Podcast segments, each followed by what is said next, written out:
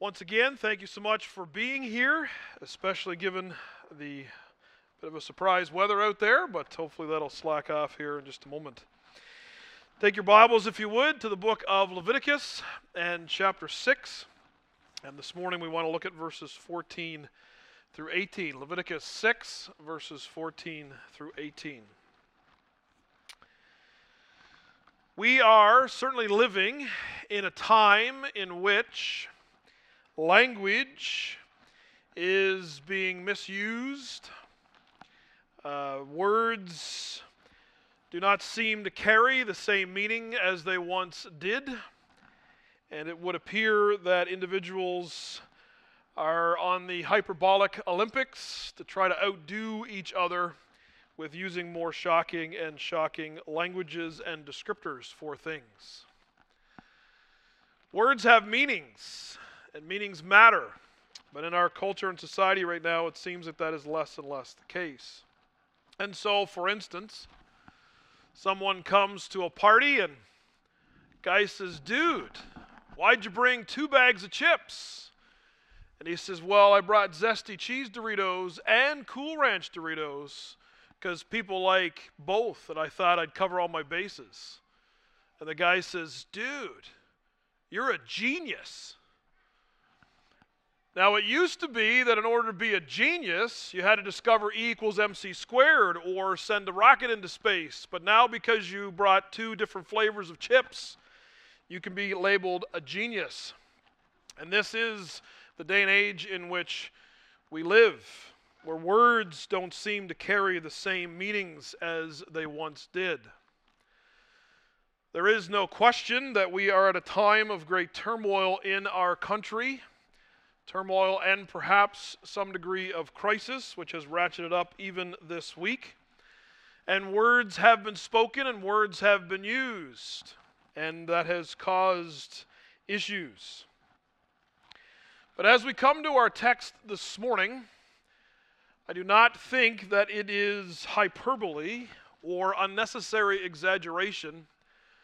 We say that God alone is holy and we are going to investigate this concept of that which is hallowed. In our text, as we've already been introduced to previously in the book of Leviticus, there are certain things, places, people, items that are designated as holy. And above all else, God is holy. Now, we use the adjective holy in front of other words as an expression of surprise. And so, in some ways, in our culture, we've also maybe downplayed this word and this concept. But I hope this morning that it can be returned to us in some measure. God alone is holy. That word can only appropriately be applied to Him. He alone is set apart. He alone is wholly other. He alone is transcendent. He alone is the one that we should struggle to find more and more adjectives to describe. And our calling as followers of Him is to gradually, consistently be becoming the same. Peter says in 1 Peter 1:16, "Be holy," God says, "as I am holy." But God alone is holy. That is a unique designation for him. But he has called us to that same standard, to that same reality. And through Jesus Christ, as we have just sung, he has enabled us to be that. And yet, it is sad by times when we forget that calling that is on our lives and substitute that calling for other callings. Our main calling, then, as believers, is to be holy to be becoming holy as God is holy, and to be calling all of those around us in our sphere of influence to that same reality. That is our mission. That is our calling.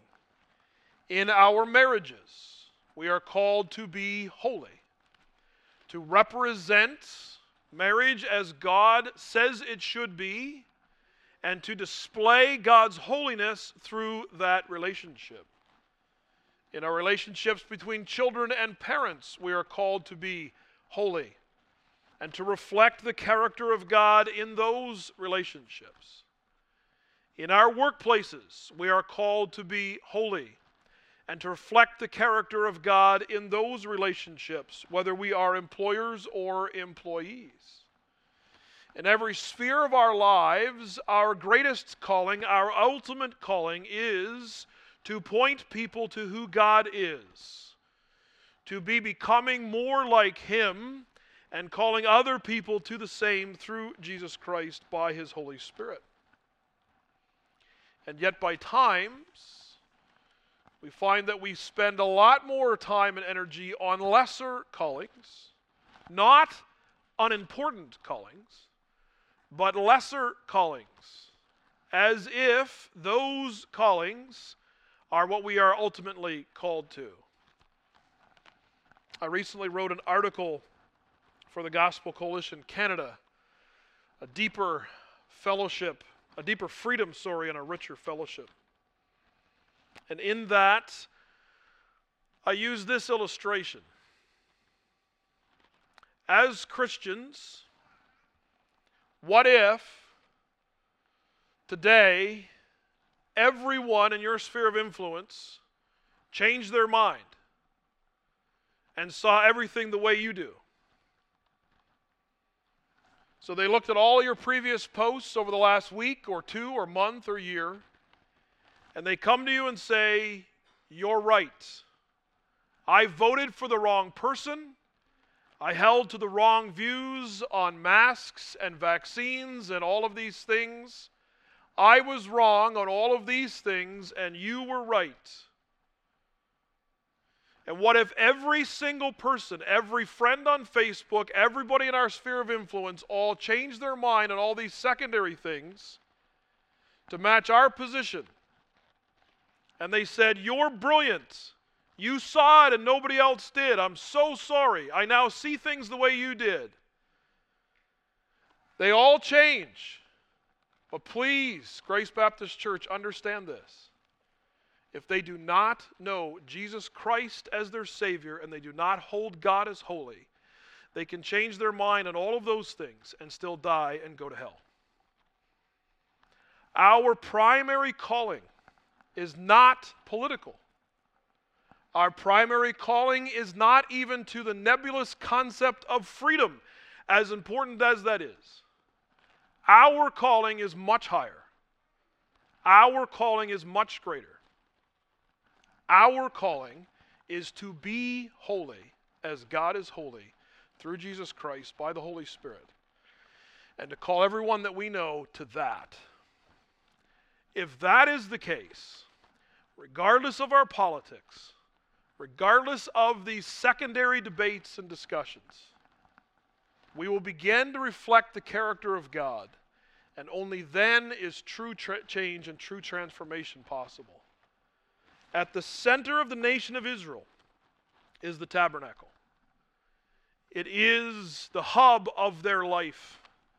And whether they are wandering in the wilderness or as they move into the promised land, and whenever they set up camp, the tabernacle is in the center of it all. And it fairly screams to them through all of the symbolism that we've looked at and the symbolism that we will continue to look at God is holy. And that is your calling. As the nation of Israel, you are not to engage in the practices, attitudes, speech, and cultural things of the nations around you because you are set apart. You are a peculiar people. You are to be holy. You are not to engage yourself in the debates and the discussions around you primarily and ultimately. But instead, you are to be a shining light, a light that is out from under the bushel, a city that is set on a hill, a light on a hill that shines all around and fairly screams out to the surrounding, surrounding nations this is what God looks like. And that is our calling as Grace Baptist Church. That calling has never changed. When God called this assembly together in the early 70s, his calling was the same as it is now in the early 2020s Be holy as I am holy. Don't get off message. Don't chase down tangential things. Don't get shaken by things that seem to shake us and about which we are rightly concerned. No, your goal and your mission has never changed. Be holy as I am holy. Call individuals to the glorious gospel of Jesus Christ because that alone is our hope. That is our calling. And that is what we need to spend our time on. And I pray that that has been what we have consistently been doing. We don't change our sermon series, we don't change our message. We understand that the time is short. And so, Sunday in and Sunday out, we want to proclaim the Word of God faithfully every single week and throughout the week. This is our calling, this is our hope. And so, as we come into verses 14 through 18, yet again, this is the second offering of the five that were previously described for us. This is the grain offering. But yet again, as we mentioned last Sunday, this is now from the perspective of the priests. As we previously mentioned last Sunday, we are now priests. We are called to uh, evidence and reflect God's character to those around us. All of us now are priests, holy to the Lord. Our bodies are temples of the Holy Spirit, Paul tells us in 1 Corinthians. And so we are to show a world that desperately needs to know God, who God is. That is our task, that is our goal, that is our mission. And so, here with the grain offering, we see this yet again from the perspective of the priest. So, follow along if you would as I read Leviticus chapter 6, verses 14 through 18. And this is the law of the grain offering.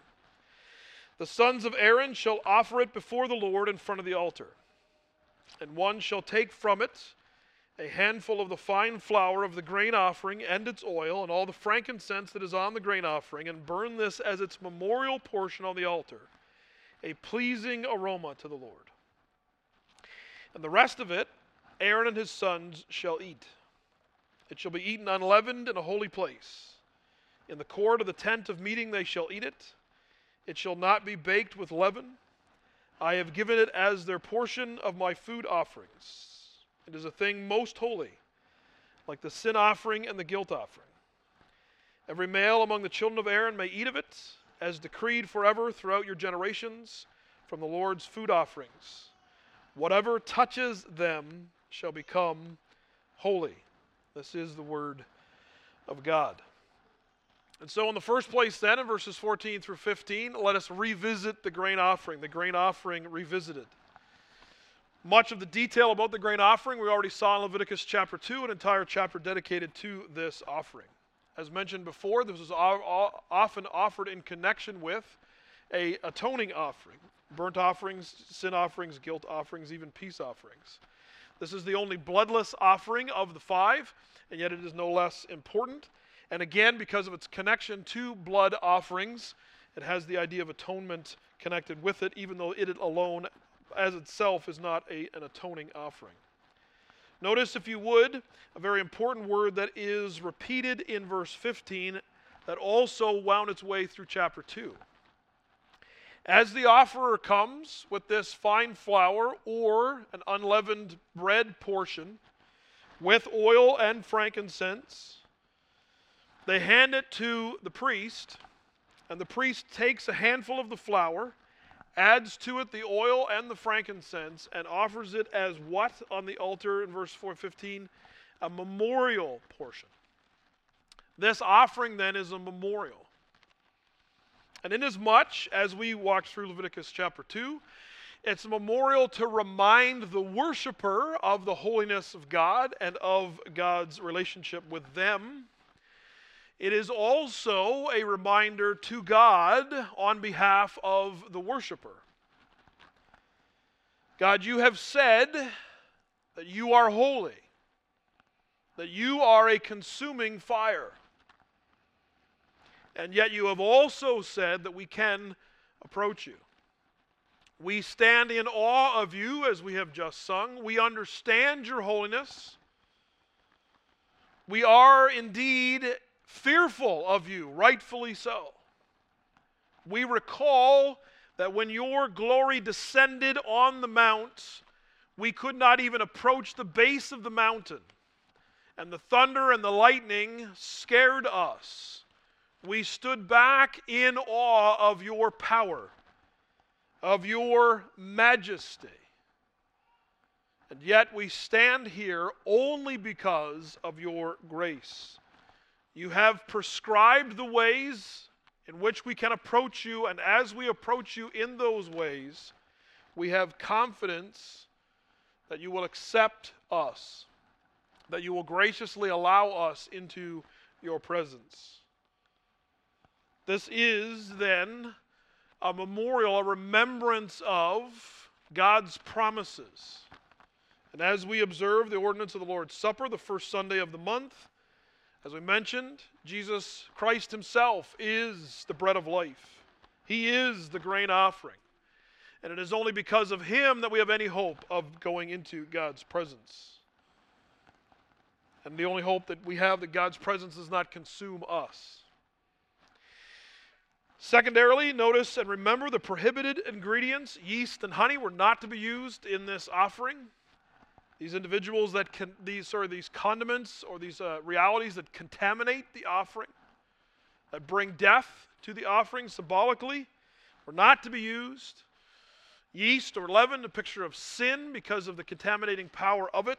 It spreads throughout all of that which it touches and kills that which it touches in a symbolic way. And so, because it is sinful or a symbol of sin, it is not to be a part of this offering. This offering is to be completely pure and holy as God is. But remember the necessary ingredient from our time together in Leviticus 2 salt was always to be added to this offering on top of the oil and the frankincense.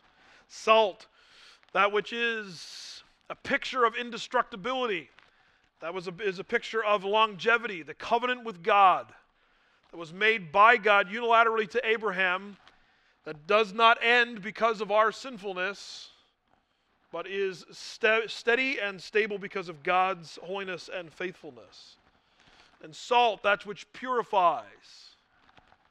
That was to be added to the offering. And of course, Jesus says now that we are salt. We are his promise. We are the evidence of his promise to a lost and dying world. We are those that are recipients of His grace. God is still purifying people, even in this day and age, even in 2022. What an amazing promise that is. Notice in verses 16 through 18a the holiness of God. There are three things that we see here. Only the priests can eat this sacrifice. The full offering is brought and the memorial portion is burned on the altar, together with the oil and the frankincense and the salt. But notice then, the rest of it Aaron and his sons can eat. But only Aaron and his sons. Only the priests. Only those specially designated and set apart, consecrated for the work of God, which we're going to see next Sunday, Lord willing, as they are anointed before God. Only the priests can eat this altar this sacrifice. Notice that the sacrifice can only be eaten in the tabernacle complex. It says that they must eat it in the tent of meeting. In the court of the tent of meeting, they shall eat it. Nowhere else. This is not something to be taken out of the tabernacle complex. They must eat it within the confines of the tabernacle. And notice, lastly, the offering itself. Twice it said that it is unleavened. It shall be eaten unleavened in a holy place. In verse 16, verse 17a, it shall not be baked with leaven. Even the sacrifice itself speaks of holiness. It's not mixed with yeast. It's not mixed with that which contaminates and kills. It is a picture of sinlessness. It is a picture of holiness. And so, all throughout this sacrifice, the holiness of God is seen. Notice the necessity of holiness, and I think the key part of this passage, this section, is the back half of verse 18. Whatever touches them shall become holy. Now, this is a difficult passage to interpret because, as it's written, it seems to indicate that if the worshiper touched the portion designated for Aaron and his sons, they could become holy just by touching the flour or the unleavened bread. But we know from Haggai chapter 2, verses 11 through 12, that holiness is not contagious. Holiness cannot be caught, so to speak, from touching something. Holiness can only come from God alone. And so this phrase cannot mean that if you merely touched the offering designated for the priest, that you also would become holy. And so there are two options here for what this can mean. Either it means one must be holy in order to touch this sacrifice. In other words, it could be rendered whoever touches them must be holy. In other words, must be one of the priests. A warning that a regular Israelite ought not to touch this grain offering and the portion dedicated to the priest really, once it left the worshippers' hands, it was not to touch their hands again because the priest and only the priest could offer the memorial portion on the altar, and then the priest and only the priest could partake of the rest of it and eat it. Or it could mean that whoever touches them shall become holy in the sense that if someone touches this offering illegitimately, they are touching that which is holy and will be judged for it. In other words, like Uzzah, who saw the Ark of the Covenant as David was bringing it from Shiloh to Jerusalem, and it was going to fall off the ark's cart, and so he reaches out and touches that which is holy, and to touch God's holiness killed him. That could also be what this phrase means. Either way, the holiness of God is a very serious thing. And somewhere along the line, I think we've lost a sense of it. We've lost a sense of the fear of God. We have pursued lesser things than His holiness. We have spent our energy on secondary things instead of the primary thing to which He has called us on mission to make disciples of all nations. In other words, to call others to see God as holy and worship Him as such, as we do. And so, as we close this morning, we see the holiness of God applied. Never forget, in the first place, that God's holiness is a fearful thing. Our friend Michael Reeves has written a book, Rejoice and Trembling. I would highly recommend it to all of you. It is a reminder that the God that we serve is a holy God. And if we were to see His holiness, His transcendence, it would impact us. But far too often, we don't recognize His holiness. We do not tremble at His greatness. I think C.S. Lewis captured some of this in his Narnia series. In the second book, The Lion, the Witch, and the Wardrobe, the children have just been introduced to Narnia, at least the other three Pevensie children, and they are talking to Mr. and Mrs. Beaver. And they talk about the hope that they have of the return of Aslan. And Mrs. Beaver, I believe, says Aslan is a lion. He is not a tame lion, but he is a good lion. A good lion, but a lion nonetheless. And I think whether it is some purported preachers of the gospel who have downplayed who God actually is. Perhaps it's because of a generation ago, the hellfire and brimstone preaching seemed to give way to preaching primarily about God's grace, which had the unfortunate side effect of letting us believe that it doesn't matter who we are and what we do, God will love us anyway. And we hear this in the songs that are sung, and we hear this sometimes in the preaching, and we've lost a sense of God's holiness, God's majesty. It is a fearful thing to fall into the hands of an angry God. Hell is a real place, God's judgment is a real thing. Just because He stays His hand of judgment does not mean that we should presume upon His grace. We, of all people, should know the holiness of God should walk in that holiness and should proclaim that holiness to those around us. We should not spend our time in secondary things, confusing the gospel with other concepts. No, the gospel is good news precisely because we are bad and God is gracious, even though He also is holy and righteous and a consuming fire. God's wrath is coming. And if you want to read a description of it, spend some time in the book of Isaiah and in Revelation, particularly chapter 14. As Peter says in 2 Peter, there are those that mock. Where is the promise of his coming? And Peter says, It is a foolish thing to mock a holy God. Because when he comes, those that have spent their lives mocking him and living as if he does not exist will find out rapidly that he does, and they are accountable to him. Do not mistake preaching on grace for a lack of preaching on God's holiness and righteousness. But thanks be to God that even though God's holiness is a fearful thing, Jesus is both holy and human. Holy because he is God, and human because he incarnated and became one of us. That is our only hope. He is our only hope. And so we can only be holy through him alone. There is hope in the face of God's holiness.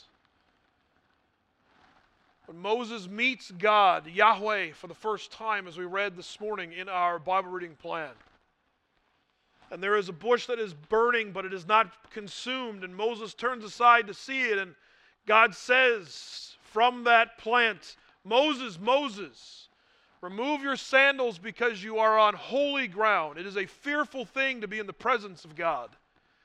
The nation of Israel experiences this, as we've said, on the mountain, and now they experience it with God's presence as Shekinah glory in the middle of their encampment. God's presence is in their midst we should recognize every single moment of every single day that God's presence is in us, in the person of the Holy Spirit. And we live life in His presence. And so, as you're about to post that thing on Facebook, ask yourself Does this promote the holiness of God? And does it point those who will read it to that reality? As you converse with those in your sphere of influence, ask yourself is my primary motivation to bring glory to God? Or is any of this about glory to me? Have I sacrificed my prime objective, my ultimate goal, my actual mission for lesser things? Good things, but lesser things. Your hope, my hope, and anybody's hope is not a change in legislation, is not a change in the weather, is not a change in the climate, is not a change in any other things, a change in mandates. That is not where our hope lies. Our only hope is in Jesus Christ the righteous. And our calling is to holiness.